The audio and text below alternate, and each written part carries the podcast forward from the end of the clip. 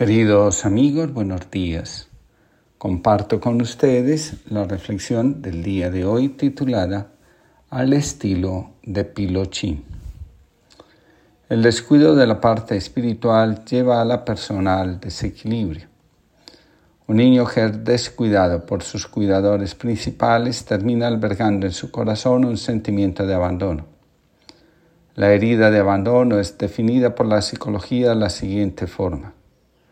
La herida del abandono se crea a medida que el niño siente falta de amor, de cuidado, de protección y de atención, lo que acaba causando miedo a la soledad. Las personas con esta herida suelen ser dependientes emocionales en las relaciones sociales y afectivas. Una persona con la herida de abandono rechaza la idea de vivir según su propio interés y querer le parece inadmisible que una persona, sobre todo su pareja, no la considere su centro de interés. Enfermamos porque hacemos a un lado la espiritualidad.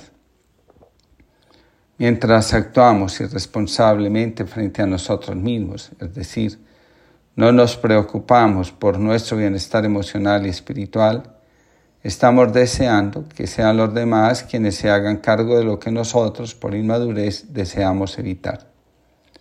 Una relación éticamente sana pide a cada uno hacerse responsable del cuidado de su alma. Aquello que no estamos dispuestos a hacer por nosotros mismos, no podemos exigírselo a los demás. Eso sería algo así como pedirles que abandonen su propia vida para hacerse cargo de la nuestra. A cada uno le corresponde asumir su propio destino.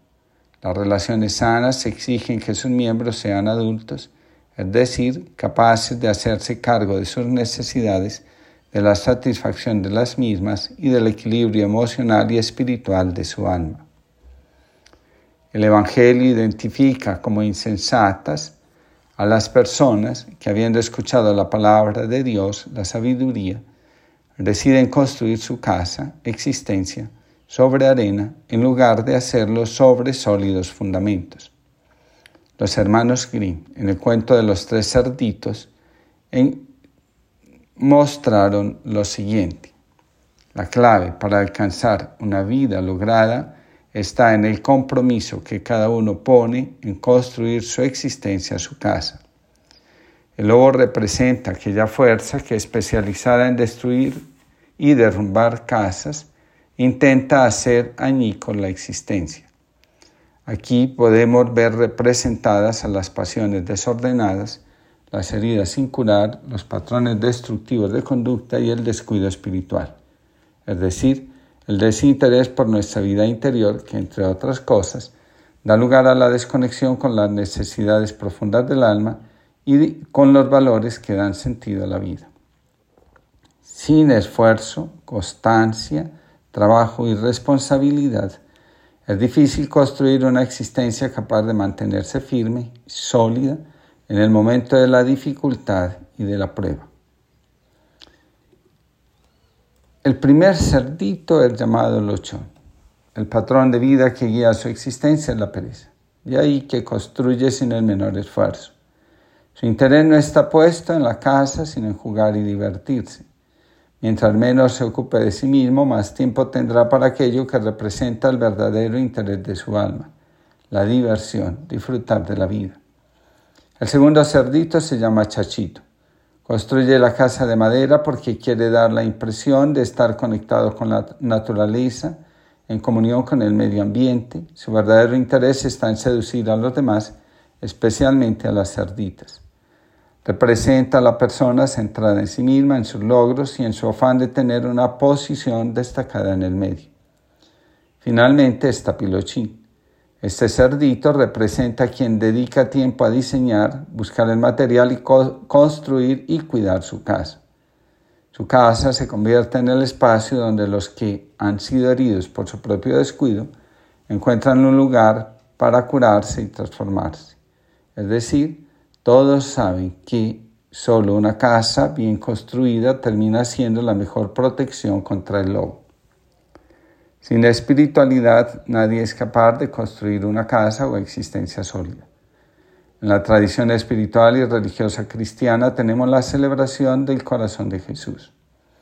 El corazón de Jesús es el símbolo de lo que alberga un corazón dispuesto a amar, a entregarse, a vivir según el interés y querer de Dios. Además, el Evangelio nos recuerda que como la casa de Pilochín, el corazón de Jesús tiene la capacidad de acogernos y defendernos del lobo feroz, esa fuerza que está entrenada para soplar sobre nuestra vida y derrumbarla si no la encuentra bien cimentada. Así, como la casa de Pilochín resistió la fuerza del lobo, también el corazón de Jesús resistió al mal, al deseo de destrucción, al odio. Quien atiende el llamado de Jesús de venir a descansar en su corazón, termina encontrando lo que necesita para curarse, transformarse y hacerse cargo de la propia existencia. Sergio Rosa escribe, el corazón de Jesús nos habla de iniciativa y de libertad, de entrega sin reservas y amor profundo. Nos recuerda como Dios, por pura iniciativa suya, comprometido con los hombres y mujeres de ayer, de hoy y mañana, sale de sí para encarnarse en medio del mundo, acampando en medio de nuestra realidad histórica y cotidiana. La vida de Jesús, su muerte y su resurrección implican un movimiento de salida.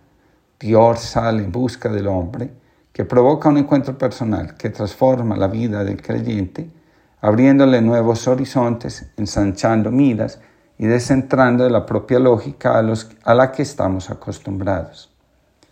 Dios nos sale al encuentro para que llevados de la mano con nuestra propia historia, invitarnos a encontrarnos con Él, a entrar en Él. Jesús nos invita a salir de nosotros mismos para entrar en su corazón, en su amor, y vivir allí en comunión de amor con Él y con el Padre. Nadie está exento de encontrar dificultades en la vida. Todos, en algún momento, podemos elegir cómo continuar viviendo. Willy Jagger, basándose en la tradición taoísta, identifica cinco actitudes que podemos asumir para actuar ante una injusticia. La primera, al darnos cuenta de los cambios que se están produciendo, y advirtiendo las consecuencias nefastas que tiene para nuestra vida y bienestar, podemos apartar, apartarnos asumiendo las críticas y lo que implica distanciarse. Está bien salvaguardar nuestra identidad. La segunda, asumir una actitud crítica y aunque nos ataquen, denigren e intenten destruir como respuesta, mantener la integridad y actuar coherentemente con el fuero interno. La tercera, retirarse al exterior, es decir, marcharse definitivamente para no contemplar el horror. La cuarta es hacerse loco, fingir que no estamos enterados de lo que sucede. La quinta, asumir la confrontación con valentía y fortaleza, reconociendo que el que atemoriza en su corazón está gobernado por un miedo profundo. En cualquiera de estas actitudes, que según el taoísmo son fuente de sabiduría, el objetivo es salvaguardar el corazón. En Jesús encontramos, como señala Sergio Rosa, a un Dios que por amor se nos hace presente, se nos hace realidad, se nos hace verdadera vida y no se cansa de invitarnos a estar junto a Él, adentrarnos en el misterio de su amor, en el misterio de su corazón.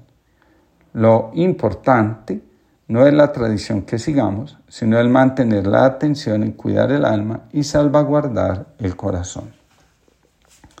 Agotado ya de mis manías, mis torpezas y mis miedos, mis complicaciones y mis discursos, agotado de ponerme al centro, agotado de que antes de intentar levantar el vuelo ya me haya tropezado y enredado en mis cosas de siempre, agotado vengo hoy a ti, esta vez rendido ya ni queriendo volar, sino como dejándome caer hacia ese vacío en que solo tú me recogerás. Ciego como Bartimeo, con la garganta que me arde, exhausto de gritar. Te grito a ti, pocas certezas me has regalado en esta vida. Una es que mi grito sordo entrelazado con mi propio amor, querer e interés espera volver a ti. Vengo y grito con el eco de todos los que han hecho de mí el que soy y ojalá que con la estela de quienes hayan escuchado tu nombre desde los agujeros de mis, de mis corazas. Agotado o llego rendido a ti y noto que quien pone casa para juntarnos a todos a la mesa, vuelves a ser tú. Fran Delgado. Que tengamos una linda jornada y que el corazón de Jesús nos acompañe.